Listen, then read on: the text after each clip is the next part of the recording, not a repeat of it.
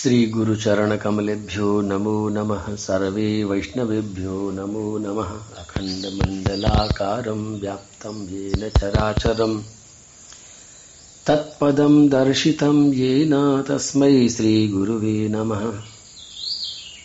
बोलो गुरुदेव भगवान की जय।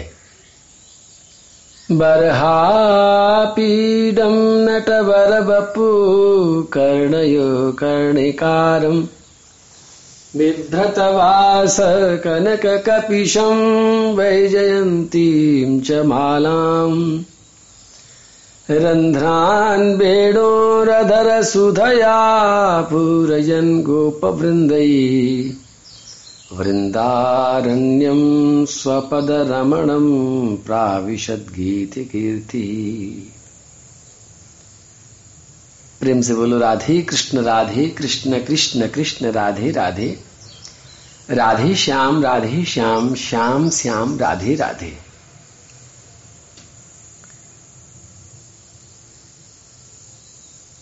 मेरे से एक बार किसी ने पूछा कि अन्याय को सहना चाहिए या नहीं सहना चाहिए। कोई व्यक्ति अन्याय कर रहा है, अगर हम उसको चुपचाप सह लेते हैं तो ये बहुत बुरी बात है। तो ऐसे में क्या करना चाहिए?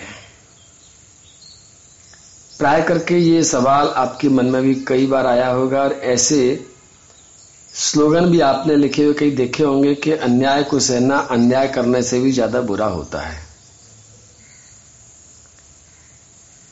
लेकिन इसमें एक छोटा सा ऐसा भेद है, अगर उस भेद को नहीं समझेंगे तो पता नहीं किस रास्ते पर चले जाएंगे और अपने आप को धार्मिक समझते रहेंगे। और इस वाक्य का बात तो बिल्कुल सही है कि अन्याय को सहना अन्याय करने से भी ज्यादा बुरा है।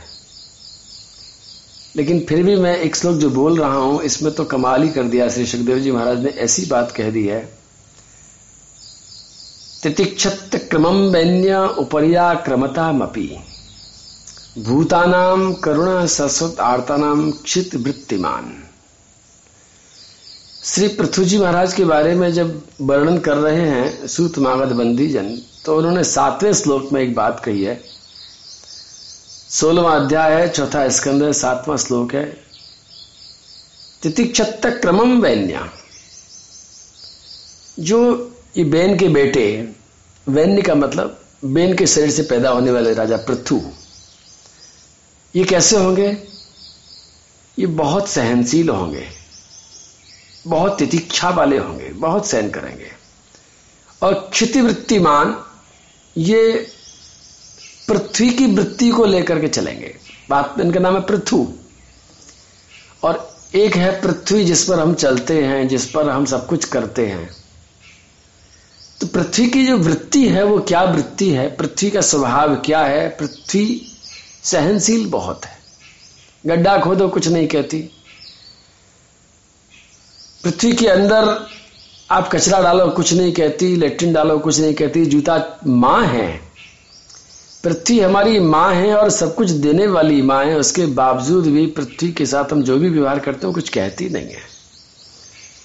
पृथ्वी जी महाराज भी इसी वृत्ति को धारण करने वाले होंगे और इतनी करुणा होगी उनके मन में कि अगर कोई व्यक्ति इनके सिर पर पैर रख देगा तो भी ये उसको क्षमा कर देंगे, अपनी करुणा से उसे कुछ नहीं कहेंगे, सहन कर लेंगे। बात समझ में आ रही? कुछ नहीं आ रही ना? मेरे भी नहीं आ रही। ये बात किसी के भी गले नहीं उतरेगी कि वो इतने बड़े राजा, सेल्फ रेस्पेक्ट नाम की कोई चीज ही नहीं है। इतने बड़े राजा अगर किसी के सिर पर पैर रखने के बावजूद उससे कुछ नहीं कह रहे हैं, इसका मतलब कितना कमजोर है, कितना पागल है, ये कोई मतलब है। लेकिन ये लिखा तो भाई यही है इसमें कि वो पृथ्वी जी महाराज ऐसे होंगे और ऐसे ही निकले।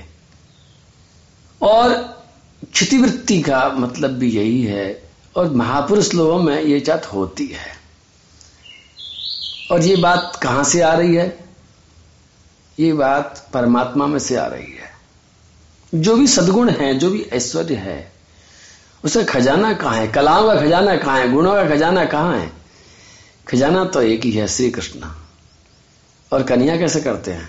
सुना नहीं। ब्रज की रज है परम पवित्र, बासियां राधा रानी को, बासियां राधा रानी को, बासियां श्यामा प्यारी को। और अंत में क्या कहते हैं, सब तीर्थ को बास नित होए, यहाँ रास आए देखिवे किया से लिए भक्त ललचाए। यहाँ वृक्ष बने ग्वाल नंद यशोदा को लाल, सब जग प्रतिपाल ले गोपी ने नचाए। गोपियों ने नचाया कन्हैया को, क्या औकात है गोपियों की। कौन है, साधारण सी गुजरियाओं ने, जो पढ़ी लिखी भी नहीं है, जो बहुत पैसे वाली भी नहीं है, जो गुणवान भी नहीं है, जो तपस्विनी भी नहीं है, जो भजन करने वाली भी नहीं है, उन्होंने नचा दिया कन्हैया को। और इतना ही नहीं, अमृत हूं मैं नाय स्वाद मिले, सुख ब्रज की गारी को। गोपियां गाली देती हैं और कन्हैया मुस्कुराते हैं। ये वही वाली बात है कि सेल्फ रेस्पेक्ट नाम की कोई चीज ही नहीं है। दुनिया मेरे को समझाते समझाते थक गई। मेरे को कितनी बार लोगों ने बताया कि महाराज जी आप सेल्फ रेस्पेक्ट तो रखा करो। अब मैंने कहा भैया मेरे बैग में जगह ही नहीं है, कहाँ रखूं सेल्फ रेस्पेक्ट को। बैग मेरा भरा हुआ है, जेब मेरी भरी है, सब कुछ तो भरा है, सेल्फ रेस्पेक्ट को लाद के कैसे चलूंगा मैं। क्योंकि मैंने देखा है कि भगवान ने भी सेल्फ रेस्पेक्ट को नहीं रखा। और देखो पृथ्वी जी महाराज ने भी नहीं रखा। पृथ्वी जी महाराज अपने प्रति किए गए अपराध को गिनते ही नहीं है। सिर पे पैर रख देगा तो भी कुछ नहीं बोलेंगे। इसका मतलब वो तो पहले मैं कह रहा था, बात गलत निकली कि अन्याय को सहना, इसका मतलब अन्याय को सहना चाहिए। तो ध्यान से सुनिए इस बात को कि हमें वास्तव में अन्याय अन्याय कब लगता है। सच्ची बात तो ये है कि जब हमारे प्रति कोई अन्याय करता है, सीधी सीधी बात कहें तो जब हमारा कोई दिल दुखाता है, हमारा कोई नुकसान करता है, हमें कोई परेशान करता है, हमारी तरह से किसी भी तरह से कोई हानि पहुंचाता है, तब हम कहते हैं ये अन्याय हो रहा है, इस अन्याय को नहीं सहेंगे। लेकिन जब किसी दूसरे का अपमान होता है, जब दूसरे की कोई हानि होती है, दूसरे का नुकसान होता है, दूसरे की इज्जत जाती है, दूसरे के साथ में कोई बेईमानी होती है, तब हम बड़े शांत रहते हैं और ध्यान ही नहीं जाता है कि उसके प्रति कुछ अन्याय हो रहा है। तो वास्तविकता तो यह है कि अन्याय के शब्द का मतलब है कि जब आप किसी, अच्छा एक बात और है, ध्यान से, बीच में एक बात और कह दूं, कि आपके प्रति अन्याय होता है और तब लगता है अन्याय कोई कीमत नहीं, कोई मतलब नहीं।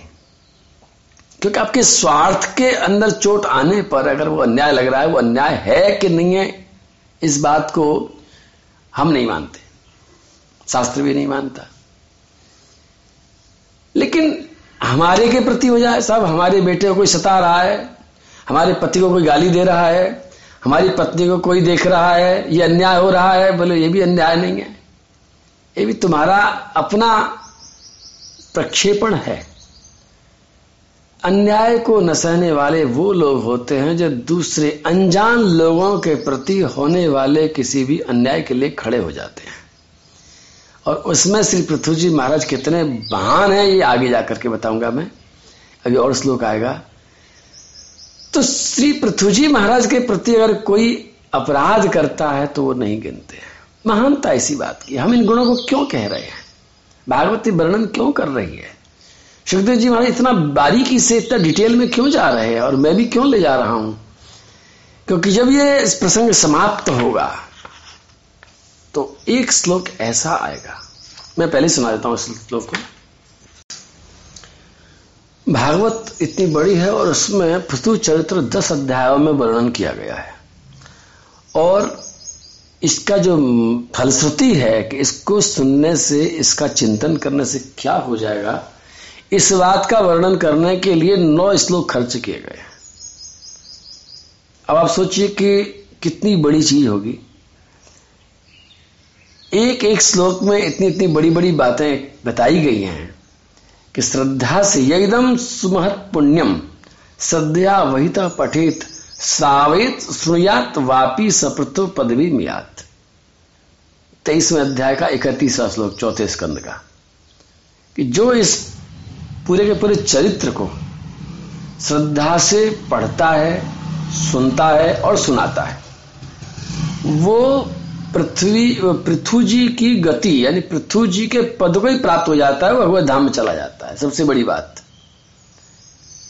और भाई किसी को भगवान के धाम में जाने की जल्दीबाजी नहीं है, जबरदस्ती काय को भेज रहे भगवान के धाम में, अभी संसार के बहुत सारे काम करने हैं, तो कोई दिक्कत नहीं।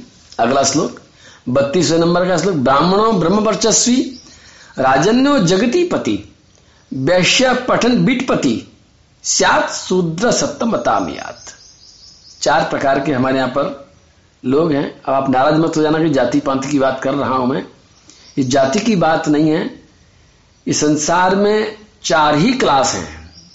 किसी ऑफिस में जाएंगे तो भी चार क्लास मिलेगी आपको, किसी भी देश में जाएंगे चाहे वो किसी भी धर्म को मानता हो, क्लास चार ही हो सकती है। और ये अनादिकाल से चला आ रहा है, ये किसी का मनगढ़ंत बात नहीं है, ये नेचुरल चीज है। चार तरह के लोग होते हैं। अभी